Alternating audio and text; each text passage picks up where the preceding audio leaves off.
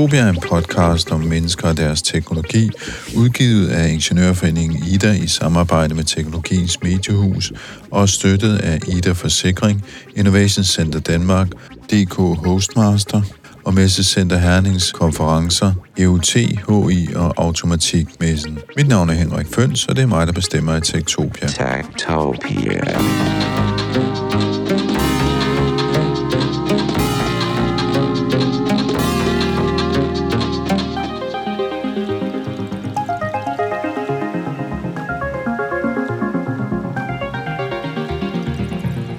Måske har du lagt mærke til, at der er noget, der mangler, når du surfer rundt på Instagram. Det er nemlig sådan, at øh, brystvorter, de optræder ikke særlig tit på Instagram, medmindre det er brystvorter for mænd. Men øh, kvinders brystvorter, det er virkelig ikke noget, man ser tit, fordi det er faktisk mere eller mindre forbudt, hvis det ikke er helt forbudt. Hvilket man kan undre sig over, når brystvorter faktisk, kvindelige brystvorter, er noget af det første, vi som mennesker får et forhold til her i livet, når vi bliver født, men øh, de må altså ikke være på Instagram. Spørgsmålet er, hvordan man egentlig sorterer de der brystvorter. Er det en kunstig intelligens? Er det mennesker, der sidder og laver det? Øh, og hvorfor gør de det egentlig? Og hvad betyder det for os og den der opfattelse, vi har af mennesker på sociale medier? Og for at kigge lidt på det, så har jeg to gæster i dag, og øh, den første gæst, jeg har her, det er Peter Svare. Og Peter, du har skrevet en ny bog, Digital Etik. Måske skulle lige... Jeg kunne selvfølgelig læse op af flappen, hvem du er, men det er nemmere, at du selv præsenterer dig. Yes, ja, jeg hedder Peter Svare, og jeg har egentlig arbejdet med digital kommunikation og markedsføring i 20-25 år efterhånden, og har altid været sådan en praktiker, der har arbejdet sådan, som UX'er og designer og digital strateg, så jeg har sådan bygget løsninger for typisk for, for store og mellemstore virksomheder gennem tiden. Og, men, men så efter jeg skrev en bog om kunstig intelligens for nogle år siden, så gik det op for mig, at der når man bygger digitale løsninger, så er der typisk en lang række etiske udfordringer, som man øh, forholder sig til, og som man ofte glemmer at forholde sig til. Og, og den her bog, som hedder Digital Etik, handler om, hvordan man som designer, som produkt, digital produktudvikler, ligesom angriber og taler om og løser nogle af de her etiske udfordringer. Og det er jo nogle af de etiske udfordringer, vi faktisk skal snakke om i dag. Men det er jo altid godt at have et praktisk eksempel for virkeligheden, og det repræsenterer du, øh, Ada, som hedder mere end Ada. Ja, jeg hedder Ada Hyldal Fo. Øhm, jeg arbejder også under kunstnernavnet Ada, Ada, Ada. Og er du primært kunstner, eller laver du andre ting også? Nu er jeg primært kunstner. Øhm, tidligere i mit liv har jeg også arbejdet som øh, interaktionsdesigner og øhm, som øh, programmør. Så I har sådan en eller anden fællesmængde her, hvad skal man sige, øh, professionelt i hvert fald. Men Ada, du har et projekt, som handler om brystvorter. Yes, det har jeg. Øhm, jeg er, hvad hedder det, øh, det skal siges, jeg er en øh, transkvinde. Øhm, jeg kom ud sidste år, øhm, og det var også cirka der, jeg startede min sådan, solo kunstpraksis. Øhm, og det er de første projekter, jeg ligesom kastede mig ud med, det var det her En Transitu-projekt, som jeg kalder det, øhm, som foregår på Instagram. Og hele øh, pointen med øh, projektet er, at jeg hver uge lægger billeder op af min sådan nøgne overkrop på Instagram, øh, så hvor man kan se mine brystvorter. Og øhm, så er tanken, at efterhånden, som jeg så gennemgår mine kønstransitioner, og mine kvindelige kønshormoner begynder at ligesom, have en indflydelse på mine, mine bryster, så, øh, så bliver jeg forhåbentlig bandløs for Instagram, fordi så har jeg lige pludselig fået kvindelige brystvorter, i stedet for de mandlige, jeg ligesom er født med, kan man sige. Øhm, det er ikke sket endnu, selvom jeg har været i gang i et år, men øhm, forhåbentlig snart.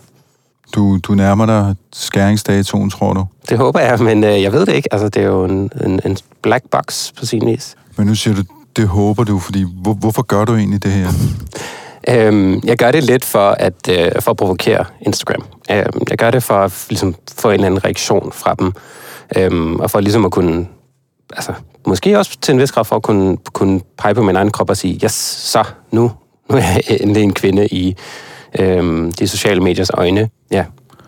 Øh, men men hvor, hvor, hvorfor er det egentlig, at du ikke må, du ikke må vise brystvorterne, når du er kvinde? Har du, har du ja, tjekket det? Eller, altså, altså, det, det er et rigtig godt spørgsmål. Øhm, jeg tror, at i øh, Instagrams øjne, så er det noget, der ses som øh, seksualiseret. Så hvis man viser kvindelige brystvorter, så vil det være seksualiseret. De, øh, de har jo i lang tid fået kritik for det, og det er også noget, som andre sociale medieplatforme døjer med den her kritik, men altså, vi kender måske mange af os have Free the Nipple hashtagget, øh, som er ret gammelt efterhånden. Men som øhm. sikkert også er forbudt. Ja, og det er det faktisk. Hvis du går ind på Instagram nu og søger på Free the Nipple, så dukker der faktisk ikke nogen resultater op. Så du skal skrive Free the Nipple 2021, Free the Nipple 2022, hvis du kan se de øh, opdaterede resultater. Så billederne må ikke være der, og hashtagger må heller ikke være der. Nej, lige præcis. Så det er derfor brystvorter, kvindelige brystvorter faktisk ikke eksisterer i det univers. Ja, mere eller mindre. Øhm, de har nogle små undtagelser. Det må godt eksistere i forbindelse med amning. Øhm, det må også godt øh, eksistere i forbindelse med, øh, hvad hedder det, medicinsk øh, et eller andet. Øh, de refererer selv til sådan øh, brystkræft, for eksempel. Øh, og det må også godt eksistere i forbindelse med aktivisme, men de er ikke mere specifikke om det, og jeg vil jo påstå, at mit projekt er jo et aktivistisk projekt, men det er jo ligesom bare dem, der er mine modstandere på en eller anden måde. Så spørgsmålet er, om det bliver tilladt, øhm, fordi det er jo aktivistisk, og det er jo også en lille smule medicinsk, fordi det handler om min, min kønstransition. Jamen, jeg tænker også, det kunne jo godt gå under den medicinsk. Mm, det kunne det nemlig. Peter Svare, øh, sådan set ud fra det her digitale etiske synspunkt, du beskæftiger dig med, hvad, hvad fortæller den her historie til dig? Jamen, jeg, jeg, mit, hoved det spinder rundt i alle mulige overvejelser, vil jeg sige, fordi det er det er som... Min bog er jo i virkeligheden skrevet til designerne, øh, altså dem, der laver de digitale løsninger, og, og det er jo sådan, fordi jeg prøver at kigge på de projekter, jeg synes, det er et super fedt projekt, og også ret sjovt projekt, fordi det er sådan provokerende, og det handler om seksualitet og alle mulige ting, så, så øh, sympatien er jo sådan 100% på din side, men det, der jo sådan er, er øvelsen i min bog, det er i virkeligheden at sige, det, det er en håndbog til digitale designer og UX'er om, hvordan de laver mere ansvarlige og, og etiske løsninger. Og det, det, jeg jo straks selvfølgelig tænker på, det er jo sådan, jamen, hvad skulle Instagram så, altså, hvad er, hvad er så det rigtige, eller hvad vil det etiske være at gøre i deres tilfælde? Og, og hvis man ligesom prøver at grave sig ned i, hvorfor, Altså, hvorfor er det, det er på den måde? Så er det jo klart, at, at øh, hvis jeg skulle tænke på Instagrams vegne, så ville det jo handle om, at de er jo selvfølgelig bange for sådan en pornoficering af deres sociale medier. Ikke? Så det, det har sandsynligvis været udgangspunktet for, hvorfor de laver sådan nogle regler. Hvis der ikke er sådan en regel om, at man ikke må vise bare bryster, altså kvindebryster på et socialt medie, så ved vi godt, hvordan det ender. Så ender det ligesom med Tumblr og forskellige andre sociale medier, der ikke havde den slags regler, og så er der bare bryster og øh, vaginaer og tissemænd over det alt på, på det der sociale medie. Og så er det pludselig et andet sted. Ikke? Øh, så, så det er jo klart, at de har indført den der regel men de har jo så, og det er jo noget af det, som min bog i høj grad handler om, det er jo, de har jo så ude, tænkt, altså indført den uden at tænke på præcis den situation, som du står i, som er den der situation, at du er på vej fra at blive, fra, fra at være mand til at blive kvinde.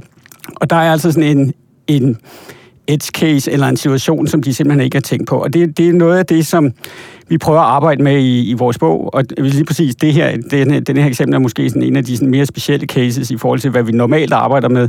Men, men det, som jeg prøver at arbejde med med virksomheder, fordi udover min bog, så er det også noget, jeg arbejder med praktisk med, med, med virksomheder, det er, at vi ligesom prøver at sige, når du laver den her digitale løsning, kan vi prøve at tænke nogle brugere og tænke nogle scenarier ind, som du ellers ikke ville have tænkt på. Ikke? Ja, øh, jeg synes, det, jeg, synes det, jeg tror, du har ret i, at det måske for at undgå den der pornoficering. Øhm, jeg tror generelt, Instagram og, og Facebook prøver ligesom at, at skabe det her billede af deres platform som værende sådan familievenlig. Øhm, og så passer det jo selvfølgelig ikke, at hvis der også er porno. Og der er Twitter et helt andet eksempel, hvor Twitter er sådan, de, de tillader sådan sexarbejdere øh, på deres platform, men så skal man så bare lige tagge det på en særlig måde, og så er der Øhm, og så kan de ligesom begrænse deres content lidt mere. Men Instagram er sådan, du ved, alt er åbent, men der er noget, vi ikke vil have på vores platform. Yes, og det, er yes. jo, altså, det, det gør jo så, at man, man udelukker nogle mennesker. Hvad, altså helt konkret, hvad vil du, hvad, hvis du nu skulle tale det til designeren hos Instagram, dem der sidder og træffer de der beslutninger, hvad skulle de gøre? Hvad skulle ville være det rigtige at, at gøre? Jeg tror, jeg vil, øh, jeg tror, jeg vil gå lidt mere sådan Twitter-retningen, faktisk. Altså sådan, sådan arbejde lidt mere med, at sådan, folk selv kunne ligesom indstille, hvad, der, hvad, de vil, altså, hvad de vil tillade at se på deres feed. Øhm, fordi det fungerer umiddelbart fint for Twitter at have sådan en øh, altså sådan spoiler tag eller sådan not safe for work tag, så man ikke ser noget, som man ikke har lyst til at se umiddelbart. Øhm, men det sjove er jo også bare, at altså, der findes jo sexarbejdere, der findes jo porno på Instagram det er jo bare, øh, det er jo bare ikke lige det, hvor man kan se brystvorterne. Nej, nej, nej. Helt, altså, helt sikkert, der findes masser af pornoskuespillere. Jeg har sjovt nok også støttet ind i nogle af dem mm. øh, gennem tiden. Ikke? Men, men de, er, de viser så ikke nipples, men det er jo så bare et klik væk, hvis man vil se de der nipples. Det sørger de jo for, at det er rimelig nemt. Ikke? Mm, præcis, men det er jo også, altså, man kan jo komme ret langt med porno uden at vise undervise nipples eller, eller kønsdel. Så øh, det, er en, det er en sjov sådan, regel, de lige har sådan valgt at sige, nej, det, det er først rigtig porno, når der, når der er brystvorter. Øhm. Øh, når jeg sidder og med det her som forberedelse her, så støtter jeg faktisk ind, ind i et stort community af det, man kalder krokitegning, som jo er håndtegning efter nøgne modeller. Og de er åbenbart også på, øh, på Instagram og udveksler billeder og sådan noget, men har store problemer, for de bliver tit lukket. Altså, det er jo ikke porno, det er jo nøgne kroppe, som man skal, hvad skal man sige, bliver set i kunstsammenhæng, ikke? Øhm, og Tumblr har faktisk også åbnet, som du nævnte, den her sådan, blogging-platform øh, har åbnet for, at man godt må øh, vise mennesker uden tøj på, men ikke porno. De har åbenbart en eller anden måde at, øh, at skælne på det på. Øh, men den her sådan, måde at fremstille kroppen på øh, i, i det her virtuelle rum, er det ikke, mangler vi ikke en facet på en eller anden måde, ved, ved, når man siger, at man ikke må have nøgne kroppe? Altså, det er, jo ikke, det er jo ikke hele mennesker, det er sådan en underlig renskuret virkelighed, man får præsenteret, som måske er, hvad skal man sige, bestemt af de her tech-giganter. Jo, altså man kan sige, det er jo abonneret. Vi har jo også haft alle de der historier med, altså netop øh, på Facebook, at man, øh, jeg tror, hvad var det, hippie-bogen der, der havde mm. billeder fra 60'erne med kvinder med bare bryster og sådan noget, som er et historisk øh, dokument. Øh, og, og det er jo, kan man sige, det er jo, det er jo sådan det andet problem i det hele taget med tech-branchen. Det er jo det der med, at i Danmark, der har vi sådan en eller anden skala for, hvor bonerte vi er. Vi har ikke noget imod, at man ser nogle bare bryster en gang mellem. Særligt ikke, hvis det ikke er sådan pornoficeret, men hvis det er kunstnerisk, hvis det er historisk, hvis det er altså, udtryk for et eller andet, som vi mener er seriøst. Øh, hvor man i USA har nogle andre normer. Ikke? Og det er noget af det, der jo er problemerne ved techbranchen, det er jo, at fordi den er så Silicon Valley-ficeret eller amerikaniseret, så er det jo de tekn, altså så er det jo de moralske normer, vi får ind. Og det er jo noget, det er også noget af det, vi arbejder ret meget med i, med, i, altså noget af det, jeg skriver om i etikbogen, og arbejder med i det, der hedder Etikkompasset, som jeg har lavet sammen med Dansk Design Center at vi ser det blandt andet på arbejdspladser, hvor teknologi, altså sådan nogle øh, øh, øh, arbejdspladssystemer, der kommer ind sådan og overvåger medarbejdere, måler på medarbejdere, optimerer på medarbejdere. Der er det nogle gange det, man ser, at der kommer sådan nogle amerikanske normer for arbejde. Så det vil sige, at hvis man, hvis man ikke arbejder 50 timer om ugen, så kan det være, at man bliver risikeret, og øh, man risikerer at blive klassificeret som ikke produktiv, fordi i USA, der skal man arbejde over 45 timer om ugen for at være nogenlunde produktiv. Ikke? Så, så hele det der med, at vi får nogle, med, med de digitale systemer, får vi nogle normer ind, øh, med, altså med de øh, teknologisystemer. Nogle gange så køber vi dem ind, nogle gange får vi det ind via sociale medier. Det er noget af det, man også skal være opmærksom på i forhold til det her med digital etik. Kunne du lige forklare det der digitale etikkompas? Hvad er det? Jo, det er, det er, hvad hedder det, det er sådan et, øh, et redskab, som jeg har udviklet sammen med Dansk Design Center, øh, og det er, et, øh, det er en blanding af sådan en, en spørgeramme, eller det, øh, hvis man skulle bruge sådan et, et finere ord, en heuristik, øh, altså nogle spørgsmål, man kan stille til sin digitale løsning. Så hvis man arbejder med en eller anden digital løsning, det kunne være, hvis man var designer på Instagram, eller hvis man lavede et eller andet system, der overvågede medarbejdere på en, på en arbejdsplads, så kan man stille sig en række spørgsmål omkring, om man passer ordentligt på data, om algoritmerne er skruet ordentligt sammen, og om hvordan man arbejder med øh, adfærdsdesign inden for det her system. Og så, så har vi sådan en spørgeramme, som man kan spørge ind til. Og derudover så er det så et, et workshop-redskab, som man i virksomheder, altså folk, der arbejder med at designe digitale løsninger, de kan simpelthen tage de her workshop-redskaber frem og sige, nu kaster vi os, nu angriber vi vores digitale løsning, og så ser vi den fra forskellige perspektiver. For eksempel, som jeg sagde før, det der med, lad os prøve at kigge på Instagram og se, hvordan ser det ud, hvis man er transseksuel. Øh, og det kunne være noget af det, man så kunne bruge i sådan en workshop-situation. Så, så en af de øvelser, vi har, det er, lad os nu forestille os, at du er bruger Instagram, du er transseksuel, og du har haft en rigtig dårlig oplevelse. Prøv at beskrive den rigtig dårlige oplevelse, og så skal designerne så prøve at sætte sig ind i den situation, som du i virkeligheden er i, øh, hvilket giver dem en sensitivitet i forhold til at designe på andre måder, end de ellers ville designe på. Men, men Ada, hvor, hvorfor, altså, hvorfor skal du være på Instagram? Kunne du ikke bare gå et andet sted hen? Altså er det ikke lidt som, hvis du, hvad skal man sige, besøgte et, øh, et vegansk community og ville åbne en slagterforretning? Øh, jo, jeg vil sige, jeg føler, det er mere, at jeg ikke kan få lov til at gå i øh, Netto. Øhm, fordi det er ligesom det største sociale medie i, ja, i Europa, vil jeg mene. Øhm, både Instagram og Facebook i hvert fald øh, til sammen. Øhm, så der er jo ligesom, altså jeg, jeg, jeg ved, at der er masser af andre transkønnede mennesker eller transkvinder, som ligesom dokumenterer deres udvikling, og vi uddeler ligesom øh, information om, hvordan det går for os, og, sådan, og hvordan man ligesom kan holde øje med, om øh, hormonerne gør, som de skal, og sådan noget. Der er det en ret vigtig del, at man kan se på sine, sin bryster, blandt andet. Øhm, men den samtale, den kan jo ikke fungere på Instagram. Øhm, den fungerer primært på Reddit lige nu. Øh, I hvert fald det der, jeg har fundet nogle gode, øh, gode af den slags samtaler. Men så vi bliver ligesom, altså, vi bliver ligesom som community skubbet lidt ud på en side, hvis vi vil have en ærlig samtale om vores øh, oplevelser som transkvinder. Øhm, og det, øh, det generer mig ikke super meget, fordi jeg er ikke sådan voldsomt stor fan af Instagram som platform, men øhm, jeg er sikker på, at øh, det generer andre, at øh, de ikke kan være der, der hvor deres venner måske er.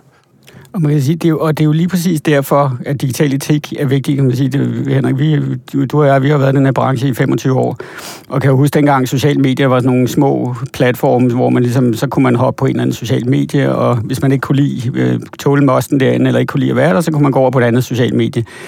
Øh, og, og det vil sige, at der var sådan et frit valg, øh, at, at hvis, det, hvis, hvis man ikke lige var enig i community-reglerne på øh, theglobe.com eller The Well, eller hvad det nu er, så var der altid et alternativ, så man kunne altid gå nogle andre steder hen. Og, og den situation er jo fuldstændig forandret i dag, fordi altså Instagram og Facebook er jo sådan the backbone, altså et socialt backbone. Man kan jo ikke, man, altså man kan jo stort set næsten ikke have et socialt liv, hvis man ikke er på Facebook eller Instagram. Og, og det giver dem jo et etisk ansvar, de her platforme, til at være øh, tilstrækkeligt åbne øh, og inklusive i forhold til alle typer af mennesker i hele verden. Og det er jo klart, det giver jo nogle etiske problemer, fordi folk har forskellige behov og forskellige præferencer, alt afhængig af, hvordan de ser på verden og hvordan de orienterer sig.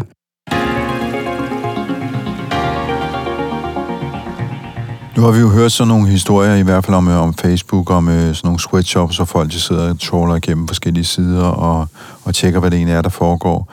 Men øh, jeg ved, at du har også kigget på øh, algoritmer, kunstig intelligens, som, øh, som kigger på, hvad du er for en, øh, og, og prøver at bedømme det. Ja, øh, så den, den anden del af mit øh, projekt er, at jeg, øh, jeg kører de her billeder igennem fem forskellige kønsgenkendelsesalgoritmer, det vil sige algoritmer, som ligesom påstår, at de kan øh, ved kun at kigge på et billede, bedømme, hvilket køn et menneske har.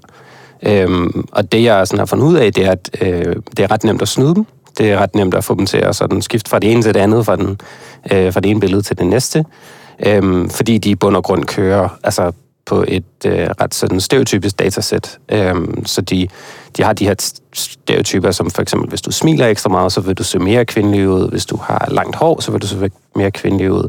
Øhm, hvis du har skæg, så vil du, så vil du ligne en mand øhm, i deres, altså i algoritmernes øjne. Øhm, og det er ligesom et, et lag, jeg har lagt oven på det her projekt, fordi at, altså, for det første, jeg gad ikke vente på, at Instagram øh, ligesom smider mig platform. Jeg vil gerne have, at der sker noget hver uge, som er nyt.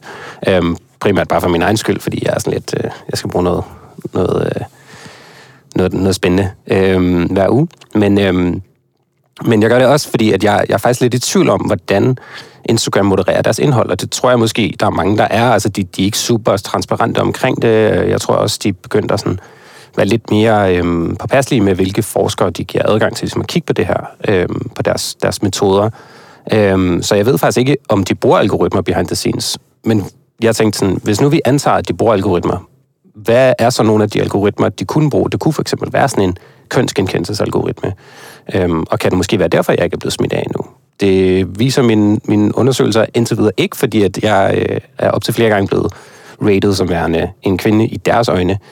Øhm, så måske er det, fordi de har en meget, meget sofistikeret brystvorte genkendelsesalgoritme, øh, som bare træner på millioner af, af kvindelige bryster, og så ved de lige præcis, hvornår at, øh, jeg når det. Men, men ja, jeg ved det ikke. Men øh, de, de der sådan, algoritmer, du så har kørt dine billeder igennem, hvis, hvis for det, hvor, hvor, hvor kommer de fra? Øhm, der er fem forskellige. Den ene, den er open source, så den har jeg simpelthen bare hentet fra GitHub øh, og bare kørt øh, lokalt. Øhm, en anden, den kommer fra Microsoft. En tredje kommer fra Amazon. Øhm, så er der en, der kommer fra et øh, firma, der hedder Clarify, som er sådan øh, 100% fokuseret på AI-teknologi. Øhm, og så den sidste, det kommer fra et firma, der hedder Face++, som er et kinesisk firma, øhm, som har øh, virkelig meget, fået virkelig meget investering fra Alibaba. Så det er sådan nogle meget store tech-virksomheder, der ligger og bag Canada. Alibaba er sådan det kinesiske svar på Amazon? Ja, det kan man godt sige, ja. Hvad, hvad er forskellen på de der tjenester, algoritmer? Er der nogen forskel på den måde, de altså, øhm, på? Umiddelbart, så for det første så, øh, Microsoft siger ligesom bare male or female. Det er ligesom de to ting, der giver. Øh, Amazon giver procentdel, så den siger for eksempel, om 99 procent female og 99% male. Øh, og jeg er rimelig sikker på, at sådan i maskinlæringssprog, så betyder det, at der er 99% sikkerhed på. Altså det betyder ikke, at den siger, at jeg er 1% mand og 99% kvinde. Den, det er ikke sådan en idé om et flydende køn. Det er, det er bare fordi, at statistisk set vil de ikke øh, sige 100%. Det, det har de ikke sagt endnu i hvert fald. Så det, det, det er en af de forskelle. Den ene siger procentdel, den anden siger bare ligesom A eller B.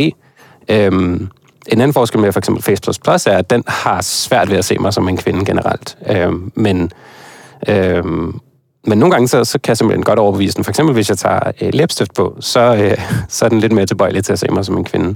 Øhm, men jeg tror også, det er fordi, den til, til en vis grad er trænet mere på øh, kinesisk data. Øhm, så, øh, så jeg tror ikke, den er særlig vant til at se europæiske øh, folk. Jeg vil tænke, at det her det handler vel i høj grad om, hvad det er for nogle datasæt, hvor de kommer fra, til billeder, den er trænet på, altså fordi det er maskinlæring, ikke? Hvad tænker du, Peter? Ja, og det er jo selvfølgelig altid den ene del af det, det der med, hvad for nogle data, og det har man jo set masser af eksempler på. Det der. Jeg har også arbejdet, øh, lavet skrevet en artikel på et tidspunkt om nogle øh, skønhedsalgoritmer, der kunne øh, vurdere, hvor køn og smuk du er, og mm. så kunne man få anbefalet plastikoperationer derefter. Ja, øh, udbyder faktisk en af de der øh, Det er altså en af dem, jeg har fat i, og, hvad hedder det, og der er faktisk mange af dem, der bliver lavet i Kina, så så hvad hedder det, så, så der, der, de er nemlig ikke særlig gode til at kigge på sådan nogle ansigter som vores. Det vil sige, vi er ret øh, lyse i hovedet, også der sidder i, mm. i studiet her. Øh, men, men det, jeg i virkeligheden synes er mere interessant, og det er noget af det, jeg skrev om i min forrige bog, som handlede om kunstig intelligens, det er det der med, at det, en af de udfordringer, der er med kunstig intelligens, det er, at de er sådan meget kategoriske. De er aldrig rigtig i tvivl om noget som helst. Altså, øh, nu siger du selv det der med, at, at øh, der er en af dem, der siger sådan noget 97 procent versus 3 procent, men den er jo aldrig i tvivl om, at den er 97 procent eller 3 procent. Mm. Altså, de er altid 100 procent sikre på, på et eller andet. Og, og, og, og det lige præcis når det handler om køn, så betyder det jo ofte, at den måde, de så også bliver brugt på, det bliver jo, at de jo kategoriserer folk meget binært. Ikke? Så mm. det er, enten er du mand, eller også er du kvinde. Og det er ligesom den måde, det er på. Og de, du, der, der er ikke sådan en mellemløsning. Øh, altså, så de kan aldrig rigtig... Altså, der er ikke plads til sådan en ambivalens, og der er aldrig plads til den der menneskelige tvivl, hvor man altså, og som netop giver plads til det etiske, hvor man kan have en samtale omkring, hvad, hvad køn egentlig er for en størrelse. Ikke? Og, og det, der er problemet med nogle algoritmer, er, hvis man bare ruller dem ud og bruger dem til alle mulige ting, fordi man tænker, om køn, det er jo bare køn, øh, og mænd og kvinder, det er bare øh, mænd og kvinder, så pludselig så begynder man at have det alle mulige steder med ansigtsgenkendelse. Jamen, så bliver det den der meget binære opfattelse af køn, hvor der ikke er plads til øh, en, en, en, en mellemløsning, eller hvad man skal kalde det. Mm. Så lidt ligesom det der med, at altså, danske arbejdspladser måske oplever, at der bliver målt ud fra sådan nogle amerikanske standarder, så kan det være, at der ligesom også bliver målt køn ud fra nogle altså binære standarder, som vi måske faktisk ikke helt er enige i, sådan nogle præcis, lokalt, præcis. kulturelt. Præcis. Så der er både noget med tankesætte bag, men også noget med data. Hvad det er for nogle data, man, øh, man bruger til at træne de algoritmer på. Ja, ja øh, den her jeg har kigget meget i den der sådan open source, øh, der hedder faceapi.js, hvis der er nogen, der har lyst til at prøve den. Øh, den øh, jeg har kigget det datasæt, den arbejder på, og det, øh, i, i høj grad er det faktisk øh, bare billeder af Hollywood-skuespillere, øh, som, den, som den afhænger af. Øh, hvilket måske også er forklaringen på, at den ikke er sådan sindssygt god til at øh, genkende det korrekte køn på øh, sorte kvinder. Øh, det er den altså, den, den er meget mere tilbøjelig til at sige, at en sort kvinde er en øh, mand, end en hvid kvinde er en, en mand. Øhm, og det tror jeg måske er delvis, fordi der ikke er så mange sorte kvinder, der er for succes i Hollywood. Hvilket er en underlig sådan øh, kæde af, hvis nu vi fikser Hollywood først, så får vi fikset kønsgenkendelsesalgoritmerne. Men, men det er jo interessant det der, altså jeg sad også og kiggede på din, dit projekt der, at, at der er så stor forskel på algoritmerne, ikke? hvilket jo bare jo på en eller anden måde, absurd måde, er jo med til at understrege, at køn er et flydende fænomen. Ikke? At, at, og hvis du prøver at sætte algoritmer til at vurdere køn, så afhænger det faktisk af, hvordan de er trænet, og hvordan man bruger de algoritmer. Og en siger, du er kvinde, en siger, du er mand. Altså, hvad pokker, pokker kan man så bruge dem til? Ikke? Og, og det, det åbner jo i virkeligheden også for et interessant rum for, at man kan hacke de der algoritmer øh, ved ligesom at lade som om, man er noget, man ikke er. Og, og det er noget af det, jeg arbejder ret meget med i, i mit arbejde. Det er jo det her med, at det, man jo ret ofte ser med de kunstige intelligenser og algoritmerne, det er jo, at de diskriminerer mod kvinder. Øh, og den klassiske historie er jo denne her med Amazon, der lavede sådan en rekrutteringsalgoritme, hvor de øh, lavede sådan et maskinlæringssystem, hvor de kiggede på, hvem klarer sig godt i Amazon, og så fandt den maskinlærende algoritme, den fandt ud af, at dem, der klarede sig godt i Amazon, det var selvfølgelig mænd, det var dem, der fik de høje lønninger, det var dem, der blev forfremmet osv. osv. Og det, så skrev den så sådan en rekrutteringsalgoritme, eller sådan en CV-sorteringsalgoritme, som sorterede alt, hvad der havde med kvinder at gøre, det blev bare sorteret fra. Ikke? Men, og, og det, der er jo interessant, det er jo, dit projekt, det åbner jo i virkeligheden for sådan et, muligheden for, at man som kvinde kan hacke de der algoritmer. Ikke? Hvis man ved, der er sådan en rekrutteringsalgoritme, så skal man jo bare lade som om, man er en mand. Mm. Øh, og, og ligesom bruge mandeord, eller opføre sig som en mand, eller klæde sig som en mand, eller have ansigtsudtryk, eller mimik som en mand. Hvis der er jo også rekrutteringsfirmaer, der faktisk bruger øh, videooptagelse, hvor man skal sende sådan en videooptagelse ind, og så er der en algoritme, der kigger på den her videooptagelse og siger, om du klarer dig godt eller, eller dårligt. Og der er det jo klart, hvis, hvis den ikke kan lide kvindelige ting, altså det, som algoritmerne, øh, algoritmerne typisk tolker som noget, der er kvindeligt, så skal man jo prøve at opføre sig på en anden måde. Ikke? Øh, så så det, det kan jo være sådan en forsvarsstrategi, men det er jo også en lidt absurd strategi, at man skal til at opføre sig som en mand for at kunne klare sig i, i erhvervslivet nu om dagen. Ikke? Eller det kan man sige, sådan har det jo på den anden side altid været. Ikke? det, skulle, det skulle gerne blive bedre, Ja, det skulle sige. gerne blive bedre, ikke? og det ja. algoritmerne skulle ja. helst ikke gøre det værre. Men øh, hvordan får vi så gjort det bedre? Jamen, altså, man kan sige, det er jo det, det er jo meget høj grad det, mit projekt handler om, det er, øh, at, at, at vi skal blive bedre til at stille spørgsmålstegn ved de her digitale løsninger. Øh, og, og det jeg jo ligesom kan se, når jeg, jeg har arbejdet med forskellige virksomheder, og en del inden for blandt andet forsikringsbranchen, hvor der jo, de bruger jo data og algoritmer til, til alle mulige forskellige ting.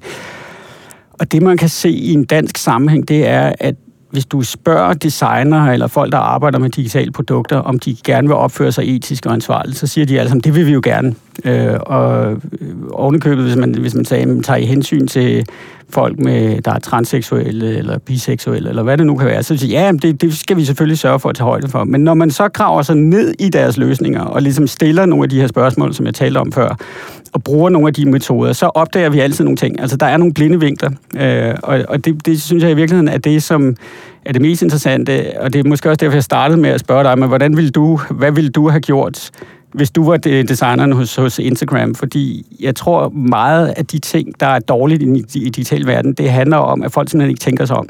Selvfølgelig er der også strukturelle ting med, at folk skal tjene penge, og usandsynligt mange penge, og det trækker nogle af de her digitale løsninger i nogle bestemte retninger, men der er også rigtig meget, der bare handler om, at man, hvis man havde tænkt sig en lille smule bedre om, så kunne man have gjort det meget bedre.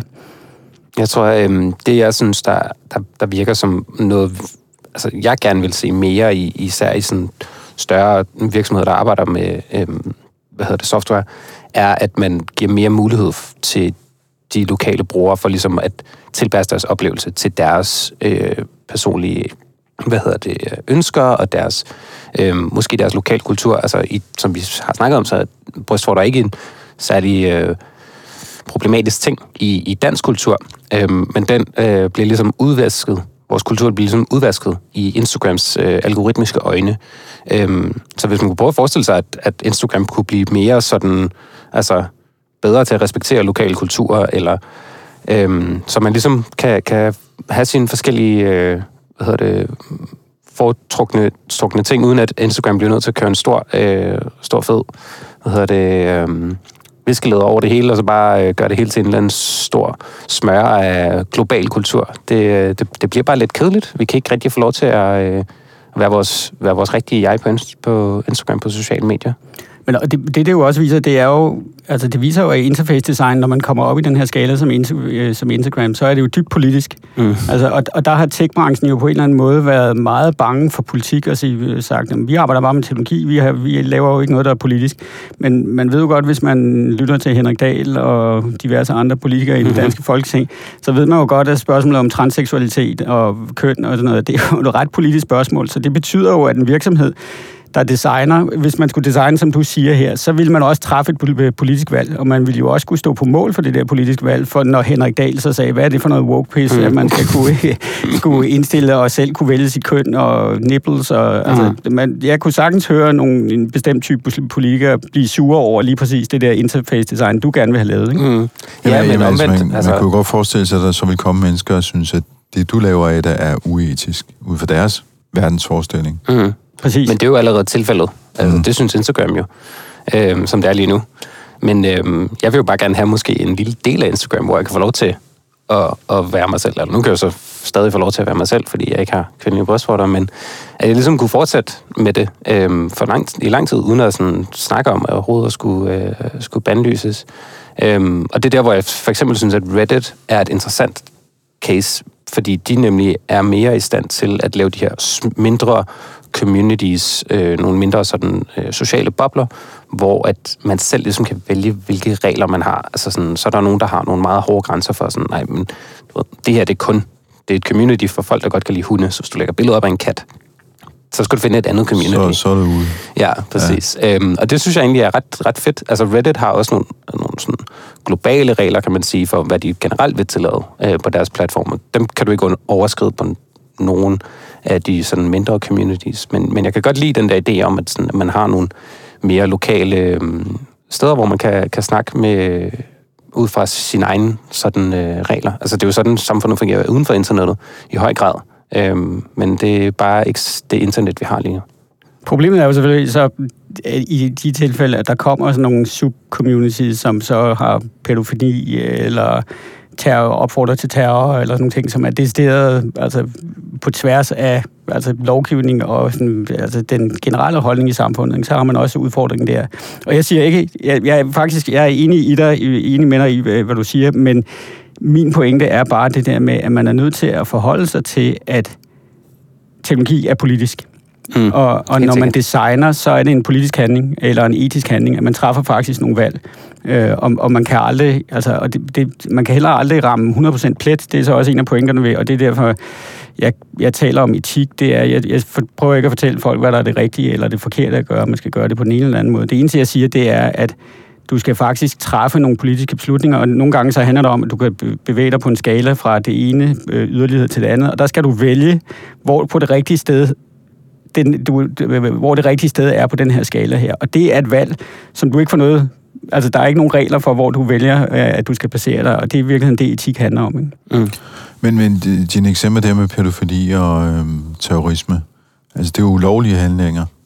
Men det der laver er jo ikke ulovligt. Nej, nej, nej, nej, nej men det, det er der jo nogen, der er jo nogen, der gerne vil, øh, altså der er nogen, der gerne vil gøre det ulovligt. I nogle lande vil det, vil det jo det være ulovligt. Mm. Øh, og, og, det skal vi jo tænke på, det er jo en global sammenhæng her. Så hvis du lavede det, som der gør i Iran, så vil det være ulovligt. Øh, og der er nogle lande, hvor det måske ikke øh, står i loven, at det er ulovligt, men du vil øh, altså blive forfulgt, hvis du gjorde det, du gjorde. Ikke? Øh, så, så på den måde er der jo forskellige normer, og, og, og, og der er en, det giver god mening det der med, at man ligesom siger, jamen, der er ikke et fast regelsæt, men så er der så alle mulige forskellige regelsæt, som man ligesom selv kan administrere. Men selv det har jo også en grænse, ikke? Som, hvor der, der er, som bliver et politisk spørgsmål om, hvor går grænsen så for det, ikke? Hvis vi her til sidst skulle tage sådan et øh, uh, fingerpege, hvor vi er på vej hen, er vi så på vej mod sådan en uh, dystopisk ensartethed, hvor det hele bare bliver sådan en mudder af Hollywood-lignende øh, mennesker, der, der findes på Instagram, eller er vi på vej mod en større diversitet og, hvad skal man sige, transparens i, hvordan de her sådan, uh, tjenester, de påvirker vores uh, måde at uh, udtrykke os på? Jeg tror heldigvis, vi er på vej i den rigtige retning. Øhm, som er? Som er, at... øhm, som selvfølgelig... Øh, eller som er, at vi øh, får et mere diverst internet, og vi får, vi får mere mulighed for at, øh, at være os selv på internettet. Øhm, jeg synes, det virker tydeligt når man ser på, at platforme som for eksempel Reddit og som Discord øhm, bliver mere udbredte. Øhm, nu hvor Twitter er gået lidt i øh, altså selvantændt lidt, så er der også mange, der begynder at snakke om den platform, der hedder Mastodon, som også er meget sådan decentraliseret, øh, hvor man også selv kan lave sine egne regler. Så jeg ser et større... Øh, større fokus på det der med, at, at man ligesom kan have sine sin safe spaces, hvor man kan snakke på den måde, man gerne vil snakke. Og det inkluderer også Henrik Dahl. Han kan få lov til at snakke med sin liberale alliance buddies øhm, på den måde, han gerne vil snakke. Øhm, men jeg behøver ikke at sidde og høre på det. Øhm, og det, er jo, det, er jo, det vil jo være fint. Så kan jeg så sidde og snakke med mine, øh, mine transkønnede buddies, øh, og så behøver han ikke, heller ikke høre på det. Øhm, vi mangler selvfølgelig stadig, altså så, så det, der er problemet med platform, som øh, der er den mere decentraliseret, er, at der mangler ligesom et, et et offentligt forum, hvor vi kan snakke sammen. For det er jo stadig vigtigt, at jeg kan snakke med Henrik Dahl, øh, hvis vi virkelig vil gøre det, og så længe vi er enige om reglerne. Og det mangler man på de der decentraliserede platforme. Så... Ja, det lyder som om, at man skaber en masse filterbobler, folk som bare er enige som så aldrig kommer til at snakke med dem, de er uenige med. Helt sikkert, men lige nu er der i forvejen filterbobler, og de filterbobler bliver bare administreret rent algoritmisk. Det er ikke noget, vi selv kan vælge. Vi rører ligesom bare ind i dem, uden rigtig at vide, hvorfor. Der vil jeg hellere have, at man aktivt vælger, hvor er det, man gerne vil placere sig. Jeg vil sige, mit, mit perspektiv, som måske er sådan lidt mere corporate, øh, i forbindelse med, med bogen og projektet, jeg har arbejdet på, der har jeg talt med store amerikanske virksomheder som Microsoft og PayPal, Øh, og de, det, der er interessant, når man kigger på de der virksomheder, det er, at de har jo oprettet i, sådan, i deres øh, digitale afdelinger jo øh, etiske afdelinger, som jo i bund og grund handler om at skabe større inklusion. Altså, de har jo forstået, at når man laver digitale løsninger som en global virksomhed, så er man nødt til at tænke på alle mulige forskellige slags mennesker, øh, som man ikke nødvendigvis tænker på fra starten. Så, så den der idé, som måske jo Facebook er den største eksponent for, at vi alle sammen ligesom er ens og kan tale sammen og mødes i et eller andet rum, og alle hele verden har noget til fælles, som jo bund og grund bygger på, at, at øh, Mark Zuckerberg tror, at hele verden er ligesom ham. Ikke? Øh, den den, den kan, har jeg en fornemmelse af, den er uddøende rundt omkring. Øh, og, og man ser særligt store virksomheder uden for Danmark være ret fokuseret på det her. Øh, når man så kigger på Danmark, så har, der, der har jeg sådan en, jeg har sådan en bange fornemmelse af, at vi har sådan en idé i Danmark om, at vi er også tolerante, øh, og, og vi, vi tænker på alle mennesker, og der er plads til alting i Danmark, fordi det er sådan en anden idé, vi har om os selv. Men det er bare ikke realiteten, når vi bygger digitale løsninger.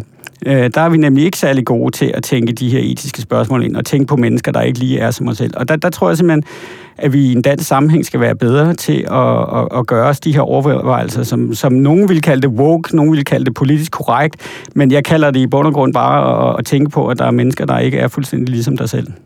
Nu snakker vi sociale medier, men øh, der er rigtig meget øh, fokus på det, man kalder metaverset for tiden, altså den her sådan, virtuelle reality-virkelighed, som vi bevæger os imod, som Mark Zuckerberg jo for eksempel også rigtig gerne vil være med til at, at lave og dominere. Hvis vi skal kigge på det, der måske lurer derude, kommer vi så ikke bare til at tage nogle af de her sådan, ting, som vi snakker om nu fra sociale medier, med ind i metaverset? Altså Mark Zuckerbergs måde at se verden på osv.? Ja, øhm, altså metaverset er jo et, et begreb, der er rimelig altså, flydende lige nu. Der er ikke en super klar definition, men jeg ved, at der er nogen, der snakker mere om metaverset som værende noget, der er meget båret af øh, decentralisering, og både af, at øh, dem, der bruger de teknologiske platforme, også får mere medbestemmelse i det. Og hvis det er den slags metavers, vi snakker om, så er jeg meget optimistisk. Så det synes jeg føles, føles som den rigtige retning.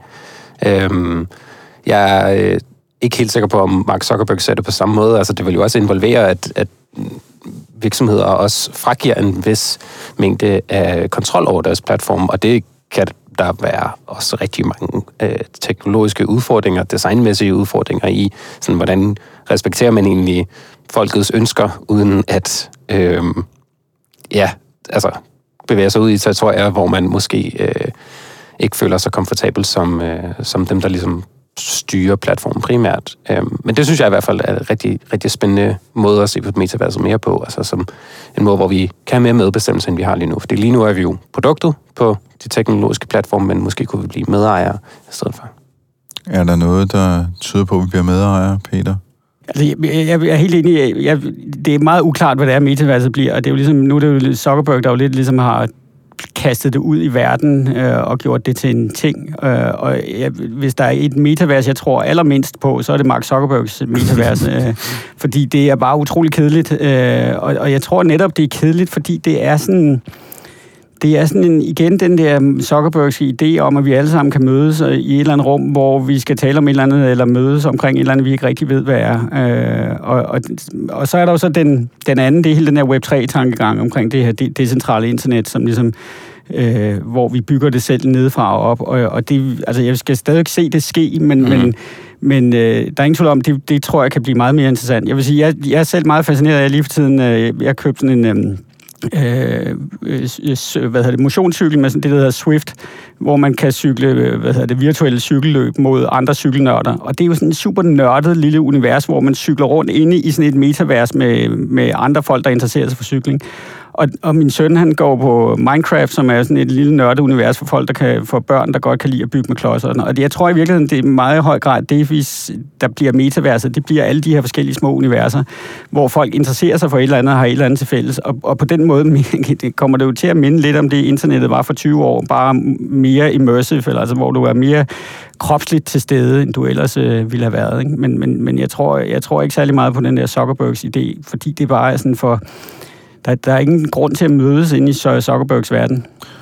Det bliver lidt som om, at han skal være internettet, som jo egentlig også var idé med Facebook, dybest set. Ikke? Men øh, det, du siger, det er, at vi kommer tilbage til et sted, hvor der er en masse forskellige hjemmesider, lidt ligesom en indkøbsgade. Det, ja, det kan man i hvert fald håbe på, at, øh, og, og hvis, hvis det jo virkelig går som Web3, og, og det bliver baseret på sådan et eller andet blockchain-agtigt, jamen så er der jo indbygget nogle sikkerhedsforanstaltninger i forhold til, at det aldrig nogensinde bliver centraliseret på samme måde, som vi så det ske med, med sociale medier. Og, og det, det vil der jo være nogle fordele. Også nogle, der er klart nogle udfordringer ved det der hyperdecentrale også, men, men der vil klart være nogle fordele ved, at der ikke er én øh, milliardær i Silicon Valley, der ligesom skal definere, hvordan al social interaktion foregår, hvilket jo så betyder, at man ikke kan vise sine nipples, hvis man er kvinde, eller mand, eller midt imellem, eller hvad man nu er. Ikke? Det var vist ordene for den her gang, øh, Peter Svare din bog sidder jeg med her. Digital etik. Den kunne godt fylde lidt under juletræet, den er lidt stor. Mhm. den er ikke så tyk, men den er lidt stor. Nej, der er nogle meget fine modeller i, så den var nødt til at have en vis størrelse. Og den er i bogbutikkerne den 25. november. Det er rigtigt. Ja. Så kan man gå derned og kigge på den, eller købe den. Det er nok det sidste, man skal gøre. Man skal ikke bare kigge på den. Og er det dit projekt, øh, det bliver ved til, at du bliver smidt ud? det bliver ved, indtil jeg bliver smidt ud. Og måske bliver det ved lidt efter det. Jeg skal bare lige finde ud af, hvordan jeg lige nørkler den på en, på en sjov måde, så vi bliver ved med at snyde uh, algoritmerne. Og du laver i virkeligheden også en masse andre ting, og hvor kan man finde dem hen? Øh, jamen, altså, et godt startsted vil være min hjemmeside. Øh, ada-ada.art, så A-R-T. Og hvis man ikke fanger den, så lover jeg at linke til den fra tektopia.dk, og jeg linker også til, til Peters, Peter Svars bog. Øh, det er også på tektopia.dk, og du kan finde øh, tidligere udgaver af Tektopia. Der er vel omkring 260, må det være nu. Så der er noget at gå i gang med, hvis du ikke har været der før. Du kan også finde os på øh, Twitter og på Instagram, naturligvis. Det hedder vi snabelagtektopia.dk, og du kan skrive til mig på henriksnabelagtektopia.dk. Det var Tektopia for denne gang. Den bliver tilrettelagt af mig. Jeg hedder Henrik Føns, og jeg får hjælp af Veronika Volin. På genhør i næste uge. Tektopia.